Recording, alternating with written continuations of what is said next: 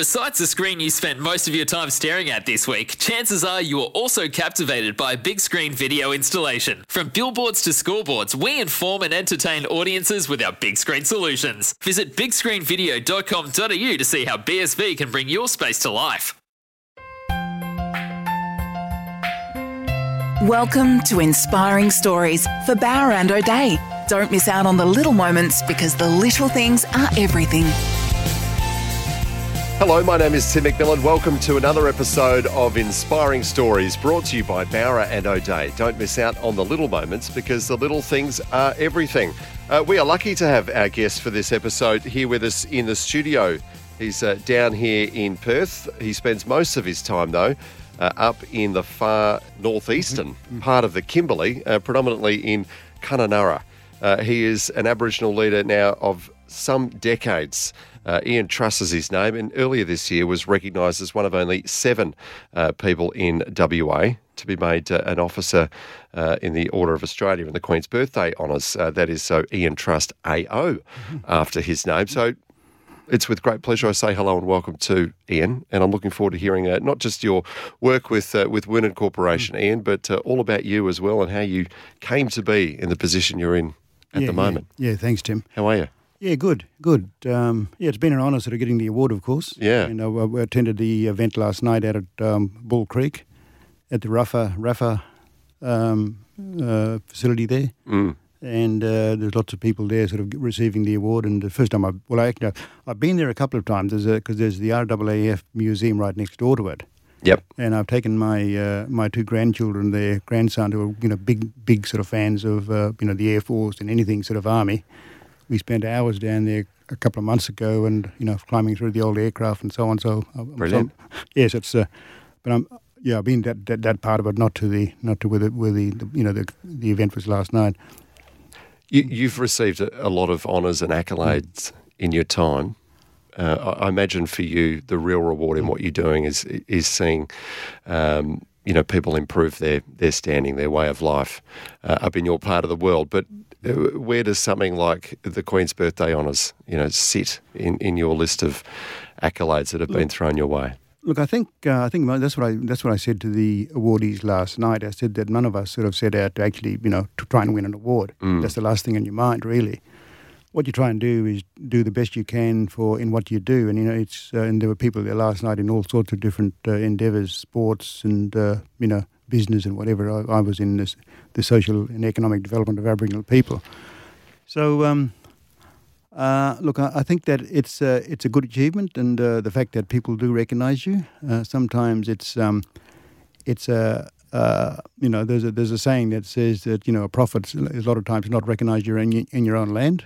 I think there's quite a bit of truth to that. Yeah. You sort of uh, look, I've sort of been recognised from a, at a broader sense, but if you went back to locally, uh, you know, I heard this funny story about people saying, oh, you know, this. Um, you know, uh, you know, Ian Trust was walking on water, know, and you know the comment you'd get back up there. Well, that's because the bastard doesn't know how to swim.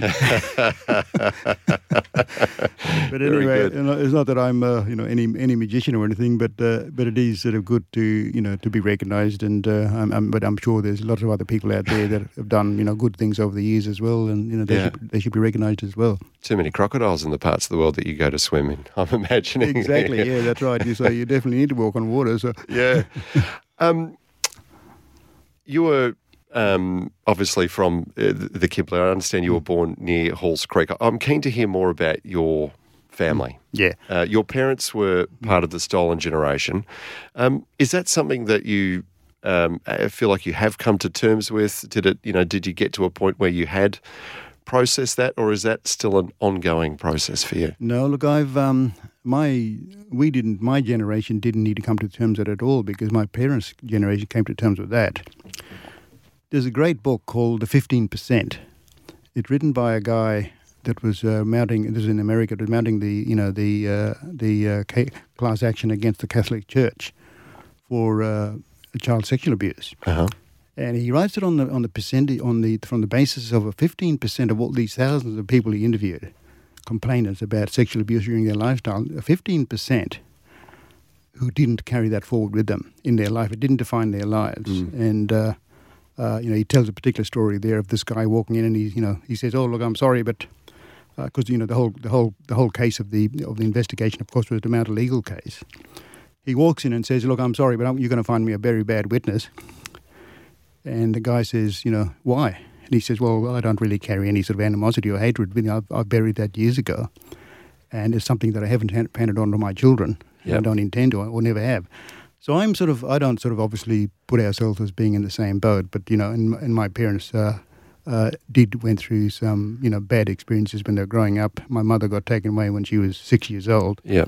and my father about the same age. Her she from uh, Margaret River Station, which is about just over 100 k's south of Halls Creek, and Dad from Gogo Station, just uh, 10 k's, uh, 20 k's out of Fitzroy Crossing. But you know, they, they both got taken away there from their families um, Where did they end up? at Moola Bulla, which was a government settlement that was closed down in 1955. It was, it was set up by the government in, I think, the early 1900s, and um, for specifically for part Aboriginal kids, being, you know, being taken away from, from well, mainly sort of Aboriginal mothers. I mean, they obviously had uh, part, uh, you know, non-Aboriginal fathers. Um, so they, they ended up there in Moola Bulla along with a lot of other my uh, cousins and so on. That all the people that were there, some of them they were related to, and others they a lot they weren't. And um, so I think uh, that sort of relationship defined them to some extent. They sort of had this. Uh, they they both went on a grade five education. That was the level high, highest level of education that uh, that educate Aboriginal kids at that time too. You couldn't you couldn't go any further than that. You know, this was in the 19, 19 late 30 or 1930, 1940s. Um, but they they could see the value of education as a result of that experience, and they wanted us to, you know, to try and uh, uh, be educated as much as we can. None of us, uh, my generation, my brothers and sisters, uh, apart from my sister Stephanie, who became a, you know, became a GP uh, down here at uh, University of WA. We didn't actually go to university. I did go to um, the South Australian Institute, Institute of Technology uh, uh, many years later and did, a, in, uh, uh, did an associate diploma in social work. Uh, and my other, you know, a brother sort of was an electrician. Another one sort of did, uh, you know, three quarters of apprenticeship, uh, apprenticeship as a plumber, uh, school teacher, and so on. So, so generally, our sort of family have done really well. And um, um, but we have, you know, did see, well, my parents did see the value of education, and uh, that sort of, um, you can see that in our family history, I think. Yeah. And um, but the hard times, you know, they say that you know hard times build, uh, you know, breed sort of hard people, and that's true. I think that uh, you know, uh, and, and and and the reverse is true too. You know, soft, easy times, you know, breeds easy people. so that's probably what we're seeing now. And, uh, um, you know, it, it tends to sort of go in a cycle, but um, um, but my my we we uh, was well basically kicked off uh, Station in 1955 when the government, for whatever reason, decided to sell it, Right. sell the property to private interests. They were given. Uh, I was only five years old at the time. I think my mother and father said they were given 24 hours notice To clear off. to, to leave off, leave the station Wow. you know, and um, uh, heard it on the back of a truck, and uh, basically we're sort of refugee refugees, and you know, just nowhere to go. We ended up on the, the outskirts of Halls Creek. Uh, there was no there was no accommodation. All we had was a tent, and you know, uh, my mum said we didn't even have a So you're thrown to the wolves. yeah. We just got the thing out and no, nowhere, so we ended up in a tent on the outskirts of town, and I was five years old, and um, um, we uh, and others went out to my uncle and auntie. Ended up in someone one of the stations uh, near Glen or uh, no Springvale Station, just out of out of Halls Creek.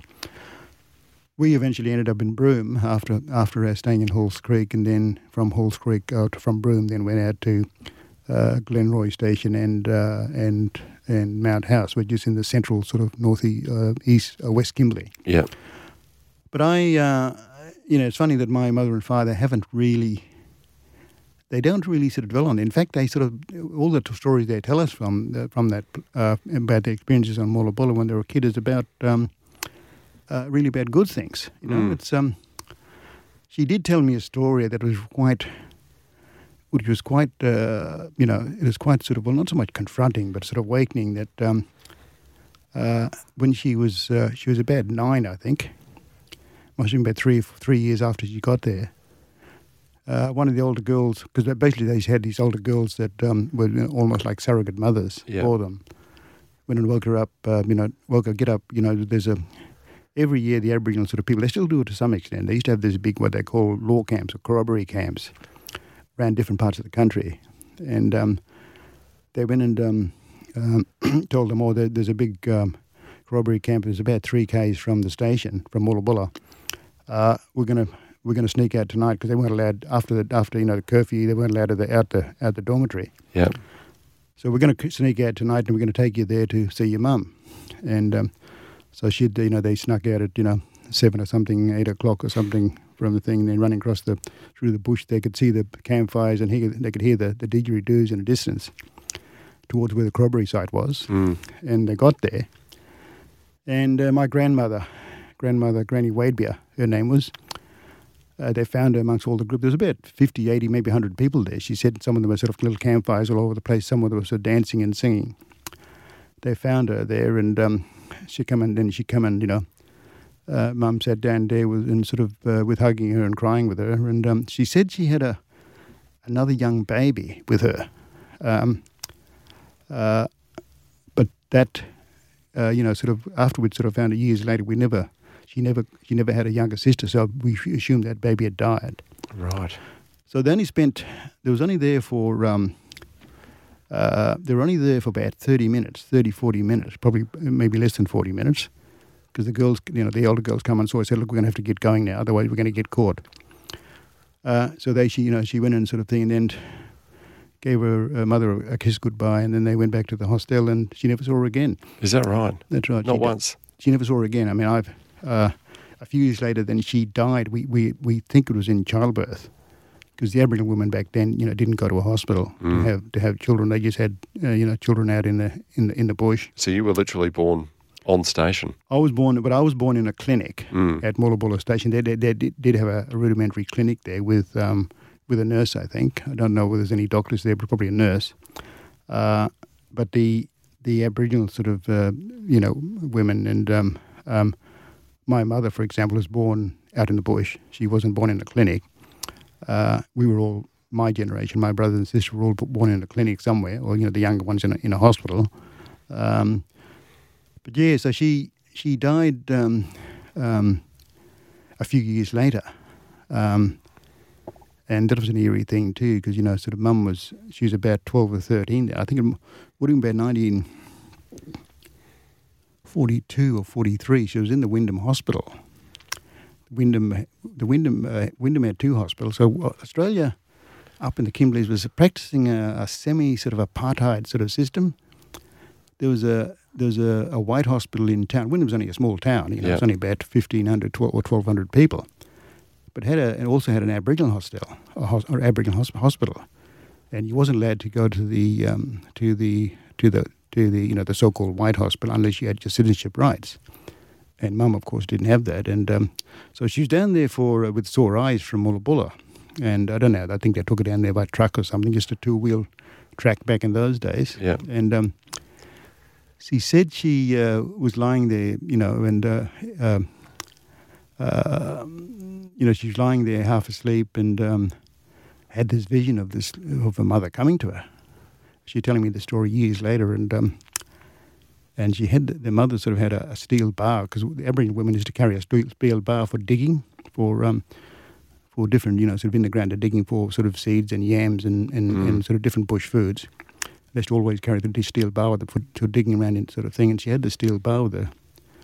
And Mum said she was she you know she she don't know if it was a vision or half a dream or what, but um, she sort of told her, "Oh, don't come to me, don't come to me. You know, you've um, you're you're dead. You know, I know that you died." And um, and because she had this really bad uh, fever, really hot fever, uh, really sweating and so on. And the, you know, the mother, her mother said she said that uh, her mum put her hand on her forehead, and then she got up about half an hour later, and the fever was completely gone. Wow. And um, and she got up in the morning and she said, "Oh, I don't know what what happened. What was that about? You know, I sort of must have been dreaming." But when she looked on the side of her bed, the steel bar was lying there on the on the concrete floor. She said, "Well, you know, where'd that come from?" So, but anyways, just those little things that uh, you know she had told some fascinating story. I mean, it was also while she was there, uh, they had to get out of the hospital because the Japanese bombed Wyndham. Mm. This was in 1942, and uh, you know, attacking from I think they had a base in Timor or somewhere, and uh, they they attacked uh, Wyndham there at the time. So Mum had to, and, and all the other people had to get out of the hospital, and everybody was you know, evacuating Wyndham Mm. because they got some sort of advance notice that they were, you know, must have been from radio message from Darwin or somewhere. Yeah. Um, and uh, so they got out of town, and um, they could see the little, you know, big black smoke from from Wyndham and where the, when the Japanese were bombing there. Incredible. Everyone thinks of Darwin, don't they? They forget that uh, the northern parts of the WA coast got Yeah, that's right. peppered you know, as well. Exactly. Sort of Broome as well was attacked. Yep. I think there, were, you know, sound you know, I think a few people got killed there with you know Dutch sort of um, Mm. evacuees from J- uh, Timor Mm. and Java, and uh, also Kalumburu was attacked as well. Yep. I think a couple of priests and so on were killed Yeah. out there because um, from Japanese attack. They were actually looking for the the um, um, Truscott Air Base. The Truscott Air Base was only about 20 minutes flying from from Kalumburu, and the Japanese, I think, we knew that it was there. Uh, and when they attacked something, but they, they flew over Kalumburu, and they, I think they were assumed that was it. But you know, Truscott was another 15, 20 minutes flying, but they never found it apparently. Well, that's good. Thank goodness for that. Yes, they never found it. So Yeah. It was disbanded, you know, sort of six months later when the war sort of moved on, and you know, Yeah. and the- the threat to that part of Australia sort of Yeah. evap- evaporated, so it wasn't not needed anymore. And then they moved on to Darwin or somewhere. Yeah. You know, Found, the- a, found a bigger target. Yeah. And we need to take a break, but after that, Mhm. um, before we get into all of your Yeah. incredible Mm. work with Wunan Foundation, I'm just keen to hear how life has been during COVID uh, up in Kununurra. It's been a bizarre time for everyone, but I can imagine uh, up in a in a more extreme environment uh, and landscape uh, that you call home. Uh, things have been even diff- more different. So we'll get into that right after we take a Yeah. break. Ian Trust, AO, is our special guest in this episode of Inspiring Stories. Back with more in just a moment. You're listening to Inspiring Stories for Bowra and O'Dea. Don't miss out on the little moments because the little things are everything. Inspiring Stories for Bowra and O'Dea. Don't miss out on the little moments because the little things are everything.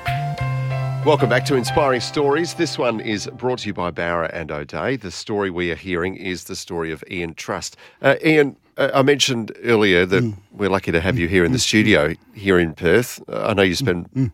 the vast majority of your time uh, up in, in Kununurra. Do, you- do you enjoy being in the big smoke? Yes, look, I, it's always a great, uh, you know, break to come down here. Sort of Mm. slightly cooler weather usually, or sometimes it is quite cold, of course, but I don't mind that. Mm. And um, come up, I've got lots of uh, contacts and people I've got to come and do business with down, down here anyway. And I, I, I normally come down every, I don't know, maybe six to eight weeks, Yeah, and uh, for for different things. yeah. I'm uh, down here uh, for two reasons this week. You know, to attend, the, I attended the AO uh, Order of Australia uh, celebrations last night at uh, at Bull Creek with the uh, the WA sort of chapter of the um, you know the uh, the organisation uh, that uh, rep- or that organize or that re- uh, recognises all the re- uh, recipients. And uh, but I'm also um, on the board of uh, the uh, WA uh, the Water Corp uh, Customer Advisory Committee Right. and uh, we- we've got a meeting on this afternoon. So I tend to come down for the different sort of sorts of things, and uh, Mm. you know they all sort of uh, add a bit of variety to what I do, and um, but all, all in, in, in some way sort of connected to what I'm trying to do, and which is you know trying to empower Aboriginal people and uh, Yeah. create a, a better life for them, and and uh, Mm. you know. And that's what what's, that's what I'm about with uh, with my job at Wunan. It, it sounds like such a simple mission when you state it like that, but obviously we know the the issues underpinning that are very, very complex and, and difficult. We'll get into that Yeah. um, over the course of the next uh, little while. But um, it, can you just tell us what, what life has been like in Kununurra for the last uh, 18 months or so? I mean, people get very caught up in their own kind of personal issues here in the city, but I dare say you've got a different uh, set of challenges going on in Kununurra and, and, and that general part of the Kimberley. How has it been? Look, it hasn't been too bad. I'm I'm sort of uh, you know I'm probably the wrong person to ask really because I'm, I'm a guy that you know doesn't I don't go to the pub too often and I'm Yeah. not sort of into social lifing anyway. So it probably I haven't haven't really noticed too much difference. And and tourists, are you seeing a lot of There are first time tourists to that part of WA? We've uh, we've seen huge amounts of tourists, which is great for the local economy. I mean, I've got a um, my my sort of family's got a local. Um, we've got a, a tourist sort of uh, tourist uh, camp area, sort of about fifty five k's from Cunningham, and we're absolutely been inundated with Great. people coming and staying there. Yeah. and absolutely loving it. So no, it's um, in a- in a positive way. Uh, the COVID situation is probably. I mean, I know there's lots of small businesses hurting a bit because of a downturn in you know what's thing, and they have been able to be able to do it. But in terms of the tourism industry, and in in in, re, in, in more recent months, anyway, there's been a huge numbers coming through places like you know Kununurra and Broome and so on. Mm. Yeah. Well, that's good. Yeah. Plenty of food on the shelves still. No, not not not really. Well, sometimes there is, but you know, I mean, I, I think that I think the um, I'm pretty sure they've got it under control. But you know, even the, the local sort of supermarkets there, Coles and the IGA, they've sort of you know, there's been pretty le- uh, lean on the shelves there a few times, and I've gone in there to to buy things, and there's been you know. There's cooking all day, but you know it's only you know only sort of two gallons sort of amount. Let's go back to your y- younger days then. Um, I- I'm keen to know where. Uh, I suppose your social awareness, your social conscience, uh, started to transform into what has become your professional life. Yeah. Um, uh, and where your time as a diesel mechanic sits in there as well. Because I understand that was a skill that you picked up uh, along the way. Did the two have to coexist for a while until one basically took priority? Yeah, look, when I left school, I, I think that, uh, you know, I'm talking about the late, um, sort of the 90, late 1960s. Um, there weren't very many opportunities in Wyndham because we, we, we uh, moved from Halls Creek to Wyndham and my family, you know, the first time in our life that we'd actually had a house and could settle down in. Uh, but there weren't very many opportunities in, in, in Wyndham at the time. But I took up a, did an apprenticeship as a diesel fitter with the Department of um, Mechanical Plant Engineering, which is part of uh, the Public Works Department. Yep. And I totally enjoyed that. I mean, I, I think that uh, you know I had a great lots of uh, workmates to work with. Mainly, there was a few Aboriginal people there, but all the mechanics were pr- predominantly non-Indigenous. And you know, there's a, f- you know, a German there, and Yugoslav, and a few others. You know, sort of ethnic people from around the world. And um, totally enjoyed that. I, I think that um, it. Um, and I probably would have stayed in that profession, but what happened in the, in the uh, sort of in the seventies, uh, Aboriginal affairs, affairs started to emerge in terms of Aboriginal community development, in terms of economic development. Uh, you know, getting people to, um, in terms of ramping up, uh, getting people to sort of embrace more education and so on, and also uh, economic uh, engagement in regard to jobs and so on. That uh, had a, a quite a bit of appeal to me. I, mean, I, I liked that, and um, I remember. I remember there was a job going. Um, well, there's two jobs going. One was in this this new Aboriginal affairs field, and uh, and there was also a job going as a, a diesel fitter at the um, the uh, the copper mine up near um, uh, Bougainville, near New Guinea. And there was a job going there for a diesel fitter, which was fairly you know fairly high wages. And I was thinking, well, which one should I go for? Uh, I, I probably you know could have got the diesel fitted one quite quite easily. I mean, it was right down my alley. and I had the qualification and so on. But decided to take the the Aboriginal one mainly because I took also I took a cut in pay.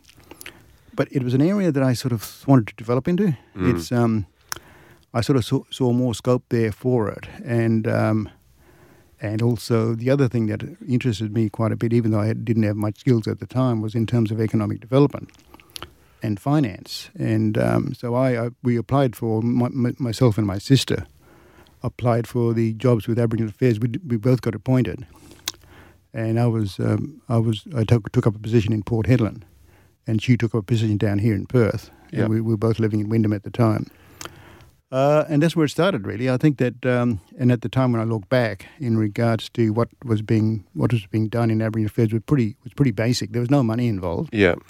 And I went around to these little groups in Roebourne and uh, Port Hedland and Meekatharra with the little, mainly sort of women. Basically, they were sort of sewing classes, really. And, you know, we might have had offered them, a, you know, a $1,200, $1,500 grant here and there. Um, so it was only just started. And um, so, but that was an area that um, I uh, started to get more interested in. And, um, uh, and uh, but one th- one good thing about my diesel training that I thought sort of found useful in terms of what I was doing with Aboriginal affairs is it did sort of teach you how to how to uh, think uh, in a systematic way.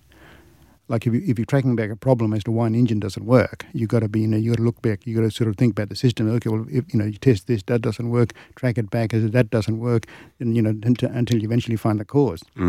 So I've sort of tended to use that sort of uh, that sort methodical thinking. way of yeah, approaching it. Yeah, more Yeah. of a methodical way of trying to, to trying to approach something as to how we, you know, you keep on cutting off the things that don't work until you find something that does. So, Yeah. but anyway, that's uh, that's the reason why I sort of ended up in uh, in uh, in Aboriginal affairs, and uh, like I said, it's um, it's um, Uh, it was before the advent also of native title, of course. Yeah. And I mean, a lot has Yeah. changed in Yeah. terms of the structures that's right. uh, around um, Aboriginal affairs policies and, and funding programs Yeah. and, and the like. Um, the social issues that uh, that are at the root of uh, all the you know the challenges, not just uh, in in the Kimberley, but you know across the country, um, have they have they changed a lot, or you find you're still having a, a lot of the same conversations, or, or parts of those conversations are still the same now uh, as they were decades ago? Look, I think um, I think um, um, I think the uh, the problems that have um, compounded in more recent years. Yeah, mainly because th- things like alcohol, drugs, um, you know, lack of housing, uh, jobs, and so on. It's actually compounded the, the issue. That's why it's sort of. You know, so those factors are, are even more pro- prominent and prevalent now. Oh, very much so. I think Yeah. that uh, you know, sort of like kids coming through school now. It's um, you know, it's, this is the funny thing is there's huge amounts of opportunities, Mm. uh, but there's lots of kids that've got to struggle with all the different, th- you know, different issues. Like if you look at the, uh, you know, 98 percent, they tell me 98 percent of the, the the inmates at Broome Prison is Aboriginal. 98%. 98 percent, and 98 percent of that 98 percent is you know for domestic violence. Yeah. So it's a you know that just just gives you the you know the problem, the extent of the problem that we have, and Mm. it's probably you know and whether that is the problem or the symptoms of a problem um, is another issue. And I think that there's you know there are heaps of organisations and programs all trying to work to, to try and address it.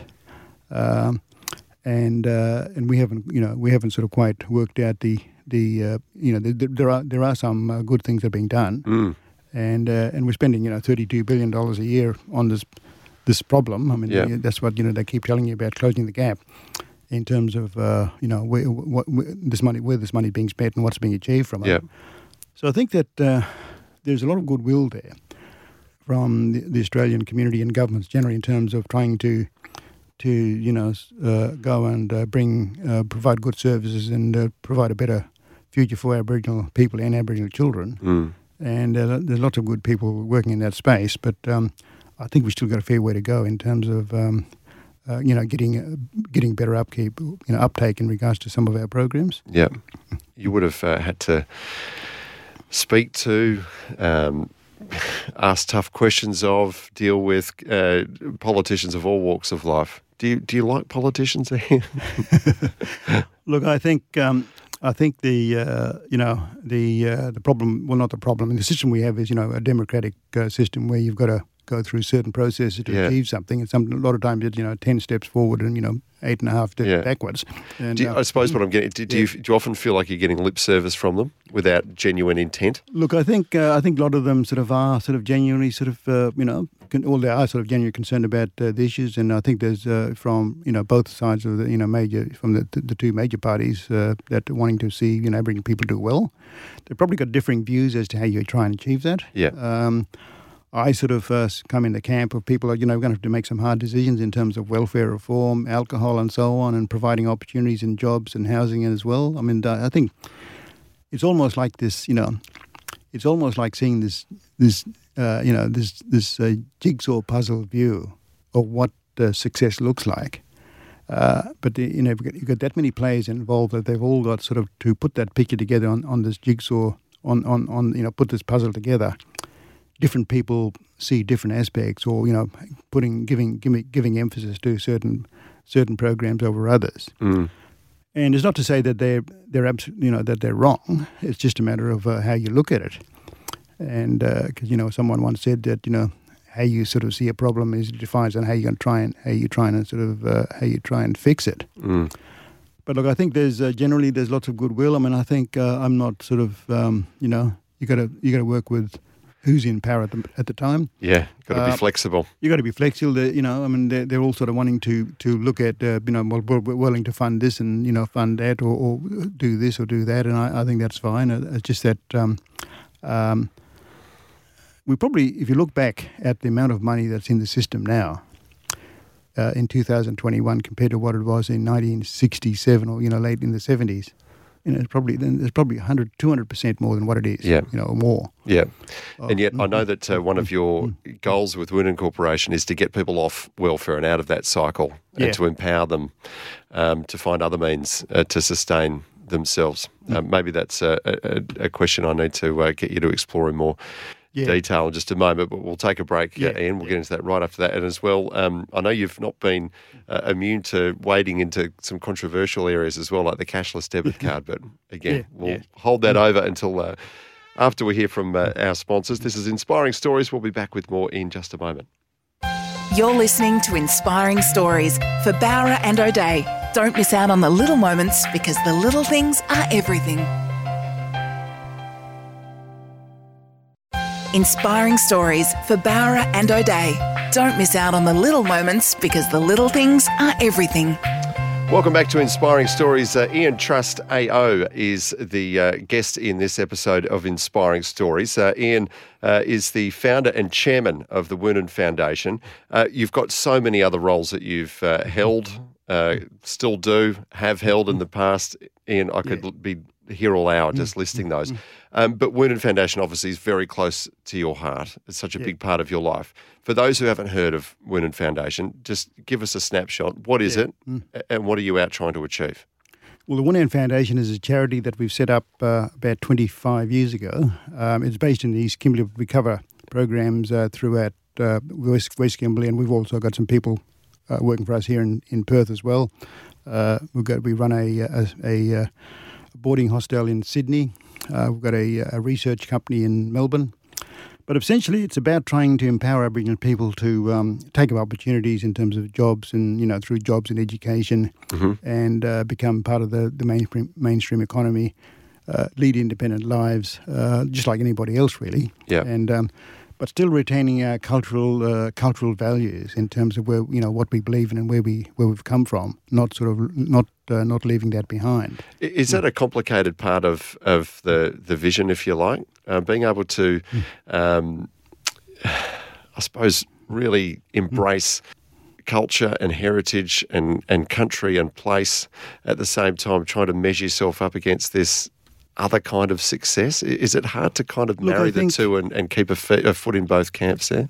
Um, I think some people might struggle with it. I mean, but someone sort of said to me once that look, you, you could have a you know you could have a uh, a university degree and Yeah. be, be and be, uh, be be practicing your culture.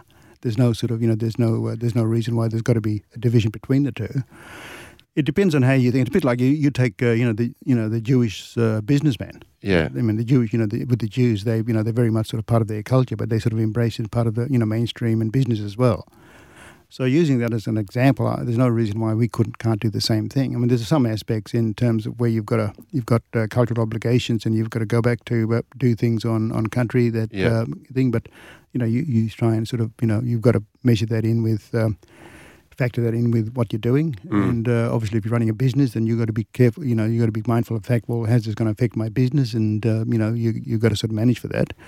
So I, I don't think it's um it's something that uh, it it's got to be either or. No, exactly. I think yeah. some people Yeah. view it that way, though, don't they? So Yeah, you, I- you I- can't I- necessarily have have have both. They don't always coexist, you know, in, in, Yeah, in yeah. synergy. That's right. No, I don't, I don't think it's going to be, you know, it, it does need to be either or. I think we can sort of do you- we can, you know, our, our people up there, they call it being able to walk in two worlds. And I see, you know, uh, people at the Kimberley Land Council, uh, you know, annual general meetings walking around with these T-shirts on that says we've got to walk in two worlds. Well, that, that's exactly what they mean. And uh, absolutely, I think that's what it's about. And I think it's, uh, it's just that some groups have done it better than others. Uh, it's mainly because they've been more innovative, I suppose. And, uh, you know, but um, it's, uh, you know, we've, uh, we're part of 21st century Australia and there's lots of our younger people uh, you know, the lifestyle they've uh, they're living is very much. You wouldn't sort of see the difference much with you know any sort of young person in Perth or Sydney. Yeah. You know, it's Yeah. exactly the same lifestyle. Mm. Um, it's um, so it's um, but we do want to retain it. Uh, it's part of our identity as to who we are, and I think that's important that we do that. And um, but you can do it in a positive way that uh, you know, and still walk in these these two worlds uh, basically. Yeah. Mm. So what's the wh- what's the secret to uh, to empowerment? Uh, at least uh, you know up in your part of the, the Kimberley. Well, empower, the secret for empowerment for me is uh, you know empowerment really is about taking responsibility. yeah. for yourself and your life. I mean, that's that's just not that's not an Aboriginal thing. It's you know it's just a human thing. Mm-hmm. Uh, if you don't take responsibility, then you you you leave it in the hands of others to take responsibility for you. And uh, you know you, you can't then complain about well I didn't like this I didn't like that. Well then you've got to take responsibility yourself. So that for me it's about responsibility and uh, um, you know success equals um, you know responsibility. It takes discipline and it also takes sacrifice. Um, everyone that you know whether you want to lose weight or something, or you know you've got to sacrifice something, otherwise you can't it can't succeed. And then you know that almost goes for anything in life. So I think they're the sort of things that uh, we're wanting to do. And it's like I said, it's not it's not spe- specifically an Aboriginal thing. It's a, it's a human thing, and um, and uh, some people struggle with it and some people don't. But you know, I think that's that's really the key of how we're trying to get people to take responsibility for themselves, own their own homes. You know, build a build a get their kids to uh, live, a, live a, a really nice, safe sort of lifestyle. Enjoy the, the benefits that you know all the uh, every other Australian or, mo- or most other Australians enjoy, and uh, it's very much sort of in you know within their grasp. So you know it's just a matter of helping them along the way to achieve it. Yeah, Uh, and and part of your uh, quest along the way has in, has, has included you, um, as I mentioned, wading into a fairly controversial topic in the, the cashless debit card, uh, which was really um, given real focus uh, in the news cycle, at least uh, when you know people like uh, Andrew Twiggy Forrest got involved a few years ago. Um, tell me about your stance on the cashless debit card and, and why it's been uh, a topic that you have. You know, been willing to put yourself out there, uh, and let's be honest, polarise some people along Yeah, the way. yeah. Why is it so such an important topic for you? Well, I think um, if you look, if you was to do an assessment of the many of our families in the Kimberleys, you'll find that they've been, uh, you know, dependent on welfare for two, three, and four generations, uh, and that can't be in a in, in in a country that offers so many opportunities like Australia. So I think that for our, you know, for our sort of uh, leadership, you know, at uh, political leadership as well, uh, that can't be accepted. That you know, four or five generations down the track, there's a big section of this community is on welfare. There's a big section, 98% is in uh, prison because of domestic violence. There's a big problem with uh, alcohol. So I think that they're the, they're the challenges that we've got to face up to. And uh, unless we address things like uh, uh, things like alcohol and why are these people sort of you know four or five generations on welfare, until we sort of face up to those problems, we're never going to be able to fix it. And um, what we're doing at the moment is we're we're spending huge amounts of money. You know, They're telling us, you know, there's 32 billion dollars, you know, sort of being spent on closing the gap. And I think that we've got a, a mindset that somehow money will fix it. I'm not convinced that's that's always the case. I mean, money is important, but I, you know, not necessarily, not necessarily going to fix it. So I think that there's got to be an honest uh, look as to what we do. I, I, one thing I'll commend is that you know the WA government. I attended a committee meeting down here about about a month ago. They're talking about sort of having a very sort of ambitious plans about you know reducing um, the domestic violence rate by 50 percent, increasing child uh, school attendance by 50 percent, and so on, which is all very ambitious. And I hope that we, we can achieve those things. But they're the sort of bold things that you've got to do Yeah, to bring about change. And you Yeah. know, if there's a if there's a political will from government to try and achieve that, and we can get uh, strong Aboriginal leadership to back it, then we you know we're on a, on a path of actually trying to trying to achieve something. yeah. Uh, What does it mean for you personally having someone of the clout, if I can put it that way, of, of Andrew Forrest sort of, you know, walking hand in hand with you to, you know, march to Canberra Yeah, yeah. Well, look, and, and make Yeah. these sorts of bold demands? That's right. Well, Andrew's been a big supporter of this, and uh, but it, it probably needs uh, broader support as well. I mean, and there's you know there, there is sort of broader support across the political spectrum for this. It's just that it's um, uh, with some uh, some of our, our people, it's not you know they're not sort of um, uh, they're not haven't they haven't come to the forefront in regards to expressing their support. But I think that um, there's a um, uh, there's a saying that says that uh, uh, if you want to, if you want to have things you've never had before, you've got to be prepared to do things you've never done before, and that's basically what we're going to do. Yeah, Otherwise, you're you're wasting your time with everything else. Yeah. You know, and it uh, it kind of means sort of making some hard decisions, doing some hard things that some people won't like. yeah, But uh, if you're happy with um, 98%, uh, you know, people in prison for domestic violence, you're happy with, uh, you know, 50% of, you know, the, some of the little kids sitting in the classroom with FASD uh, because of the lifestyle, uh, you know, that their families are living, uh, well, then you know, we, you know, then we're going to have to make some hard decisions. Yeah, Mm. yeah. You must have made yourself a target along the way, though. To some, you must have had some people Yeah, who've, look, I think, who've, who've well, I- vented yes, look, strongly in your direction. Look, I, but I'll, I'll tell you what. I, I'll tell you. Uh, you know, the the Aboriginal people in Kununurra, um, it's uh, generally sort of they'll sort of go along with what's you know if they think that um, if they think that you're straight down the line that you're uh, coming up with something uh, that's going to be good for the long term, and I, and, I- and I think that's one of the problems is that people don't see that you know the good that we're going to do in the long term. Yeah. They just sort of see the immediate Mm. uh, thing. It's a bit like telling your kids, you know, you need to stop, you know, eating too many lollies or drinking too much coke. You know, Yeah. They miss the sugar hit, but they get rewards exactly. in the long so term. there is a, you know, sometimes it's hard for people to see the, the longer term thing, but you know, responsibility uh, and giving people the power to actually make their decisions Yeah. is what we're on about. Yeah. Uh, but we're going to have to sort of go through some, you know, tough sort of hurdles to get there. Absolutely. Mm. Uh, Ian, we need to head to another break. Uh, Ian Trust AO is our special guest. This is Inspiring Stories. We'll be back with more in just a moment. You're listening to Inspiring Stories for Bowra and O'Dea. Don't miss out on the little moments because the little things are everything. Inspiring Stories for Bowra and O'Dea. Don't miss out on the little moments because the little things are everything. Welcome back to Inspiring Stories. Uh, Kununurra leader Ian Trust is our guest in this episode. We are lucky enough to have him uh, in Perth at the moment. Uh, Ian, uh, I think a lot of people, including um, you know media and, and its uh, assorted commentators, are guilty sometimes of, of focusing on negative outcomes, poor statistics, that sort of thing. Um, I'm sure that's frustrating to you, but uh, t- tell me uh, now about some of the, the great achievements, the things that you celebrate, um, particularly with Wunan Foundation, but things that you know have really caught your eye, and, and I suppose have been markers of progress in your eyes. Yes, it's um, you know I think some of the things we've uh, we've done is that uh, and a lot of it's sort of like about personal journeys. And uh, you know we, we've just recently contracted a new medical service, which we've got a very generous donation from Lotterywest. Thanks thanks to them, they've been a great uh, great uh, partner of ours over over over many years. Uh, so we've got a, a private. I think it's the only Aboriginal private practice in WA. I'm not. I'd probably be stand to be corrected on that, but I think it is. And this is Wunan Foundation. Wunan Foundation. We Yep. own a, a private medical practice. We've got, I think, we've got four doctors there, and you know, we, we, we cater, we provide a medical service for the whole town, not Yeah. just not just the Aboriginal community, uh, because there is a, an Aboriginal medical service in town as well, of course. Um, but my sister's the, uh, the, the you know the chief medical officer there, and she she uh, studied you know became a GP through uh, UWA about 10, 10, 12 years ago. It might, have been a bit more, fifteen years ago.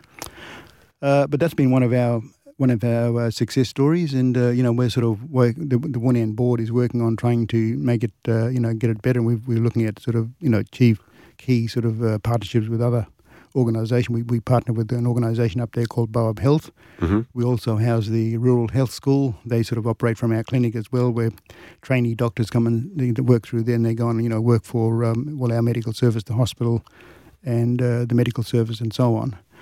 So we've done some uh, good things there, and uh, one of the key key programs we've developed, uh, which we don't actually run at the moment, is transitional housing. We sold, we wrote up the program for that and sold that to the state government. So transitional housing, where you get a house, but the house comes with certain obligations. Uh, the two major obligations that you've got to have a job, or be in education, or moving towards getting a job, and your kids got to be going to school eighty percent plus of the time. Plus, it can't be an 80, uh, it can't be a party house. And eventually, we also like those, you know, the tenants of those houses to become homeowners, to buy their house, well, you know, that house or buy a house. But that's another great program that we've done, worked in over the years, and uh, you know, it's been. Uh, but that's only worked because we've had great partnership with uh, with government and other sort of parties as well. And uh, but Wunan's you know in the business of trying to change people's lives, and uh, we've sort of tried to find anything that we could try and do that. And uh, uh, and we've had some successes here and there with you know different programs, but they they're just some examples of ones we have. Yeah. done. yeah. Fantastic. Who are the people that have inspired you through your life, Anne? Well, I suppose my mother and father, sort of in the first instance. Um, but you know, I've had sort of a few mentors, like in my my um, uh, the days when I was doing my apprenticeship. The uh, the guy who was the the uh, uh, who was the foreman at the workshop there, Les Simpson. He's died now. Les Les's family lives in um, uh, just out of Mandurah, and um, but Les was a. I used to. I was a basically I was a family friend before sort of I started. You know, we used to live across the road from them, and I used to, you know, his his his son and or his kids used to come across and playing at our place all the time, and vice versa. So Les was a an important uh, thing of mine uh, in terms of growing up, and uh, we're doing my apprenticeship. Um, you know, my some of my relatives, well, my mum and dad, and my uncle Sam Butters was another one. Auntie Jane Butters, her, her which is dad's sister. Um, you know, she was uh, a big sort of part of my life. I used to sort of always stay with them out at the station and so on. And later on, it's uh, been, you know, I've got lots of uh, non-Indigenous people and, and, Aboriginal people who I sort of see as being my mentors now. Mm. I mean, Troy, Troy, you met there earlier, is one of the people I sort of connect with and yep. you know, ask, get, get, his opinion of things. And um, so I've got quite a few people that I, I connect with and get advice from. And because, um, you know, I don't sort of see myself as being a, uh, an expert in everything. I mean, as leaders go, there's no one type of leader, is there? You're, I no, suppose you're yeah. you're a, you're not a um, a, a, loud, um, you know, I suppose a classic. Uh, orator as a, as a leader, are you? Yeah, You're, you're yeah. a little more unassuming, a little quieter. In terms of the great leaders, though, that have had an impact on you, are there any that, that stand out and come to mind? Look, I've um, I think that um, I've sort of um, you know, I like the notion that good leaders are builders. Mm. They build something. Yeah. They're not just they're not just people who louds, yeah, you know, yeah, people with yeah. grab the megaphone and yell. That's right. They're, they're sort of people that sort of you know do they actually build something and. Um, like you know, you, you, take Nelson Mandela for example. You know, after the, the fall of apartheid in uh, in in South Africa, and the ANC had won government. There's a you know it's it's exactly the same thing happening now with uh, with uh, Afghanistan there was a general sort of feeling, oh well, now that we're in power here, you know, we're gonna we're gonna you know we're gonna make these bastards pay for you know 150 years of you know uh, apartheid and so on. But you know, his sort of position was no, no, no. We've got to you know, it's about sort of winning the peace. Mm. It's about reinventing what South Africa is. It's a bit like what you know with. Uh, you know, it was. It, I sort of read the. You know, the, a bit like what MacArthur did. Uh, you know, after the fall of Japan. You know, he had to sort of win the peace and reinvent the company, the country. So I think that they're the skills that um, sort of intrigued me as to how you how you do that. I mean, you know, Martin Luther King, of course, is, it was another issue in terms of uh, you know extra sort of racism. Mm. Uh, how do you sort of build that? Um, but uh, you know, people being standing up for um, uh, for what they believe in. You know, another guy that sort of I sort of was intrigued in re- reading his reading his story was John Brown, who was a you know the um, anti-slavery thing in, in the US, and he was, he was actually hanged. He was white. He was a white farmer, and uh, you know he was hung for his position on being anti-slavery. Mm. He was hung by the by the by the you know the southern states, but that that was the trigger for the, the American Civil War, that resulted in you know the overturn of slavery. But you know, sort of people that sort of stood up uh, against what they thought. Um, another sort of two people that really sort of thing me was um, was you know Sophie Scholl, you know the young German eighteen year old who stood against Adolf Hitler about, you know, you know, you can't do this. You know, they just killed 300,000 people, you know, Jews in Poland. And, uh, you know, we don't, you know, civilized societies don't do that. And, she, you know, she was executed along with her brother. Uh, but for people who sort of stood up against, you know, a sea of sort of brown shirts in that case. Yeah. Uh, and expressed their opinion. Yeah. Yeah. And when you go back to um, to, to Kununurra, mm. I know your time in, in Perth is, is fleeting on this occasion, yeah, but when you get back and you think, I'm home.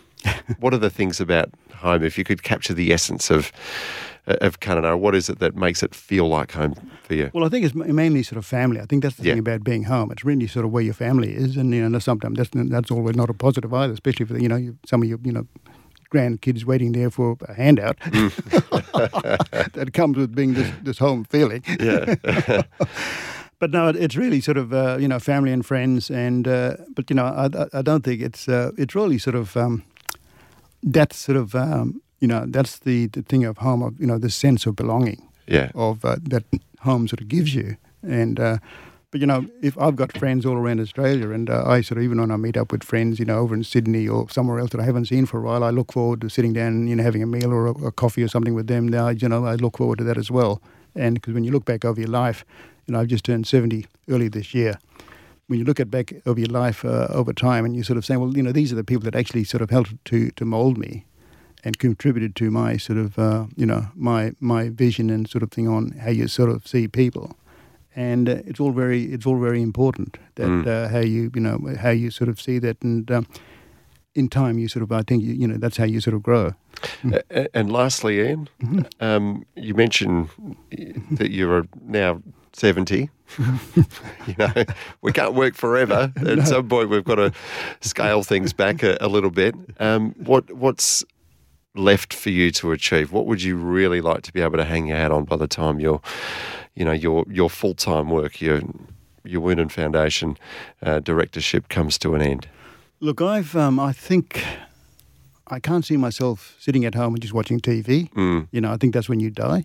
Um, you, you've got to sort of, you've got to have an interest in something. So I don't see myself sort of thing. I'd you know I'd probably carry on doing certain sort of things, even though it's not maybe not sort of working full time. Um, I haven't sort of set a date on that just yet. Um, there are sort of uh, you know capable people sort of can wake up. You know, um, you know I think it was one of the ex uh, you know um Israeli prime ministers who said that you know the, the graveyard is full of people who are indispensable. So there's probably there's a bit of truth to that. and uh, so I, I don't see myself as being indispensable. Yeah. Uh, but you know, during the time I've been there, I think I I think I brought some value to you know what we're trying to do, Yeah. some clarity to what what we need to do. Yeah. And I just hope that uh, you know some of the people waiting in the wings are going to take that forward and uh, you know achieve better outcomes than I did. Yeah. Well, I suppose it's all about empowerment. So if that's your lasting legacy, then uh, job done, Ian. But we're not calling time on that yet, not by a long shot. Thank you so much for coming in and sharing your story with us, Ian. Thank you very much. Uh, all the best with all of your future endeavours uh, with Wunan Corporation and all the various other entities that you're also a part of as well. Um, so Thank you. Thank you again for coming in and, and sharing your time with us in this program. Thank you. Uh, you've been listening to Inspiring Stories here on 882 6PR. Don't miss out on the little moments because the little things are everything. We look forward to you joining us next time as we unearth another inspiring story. You're listening to Inspiring Stories for Bowra and O'Dea. Don't miss out on the little moments because the little things are everything. Stuff for your face and body? It's men's skincare with a purpose. Top quality Aussie made grooming and skincare to help guys look and feel great with no hassles. Plus, Stuff is helping mental health too. Find Stuff at Woolworths or visit websiteofstuff.com.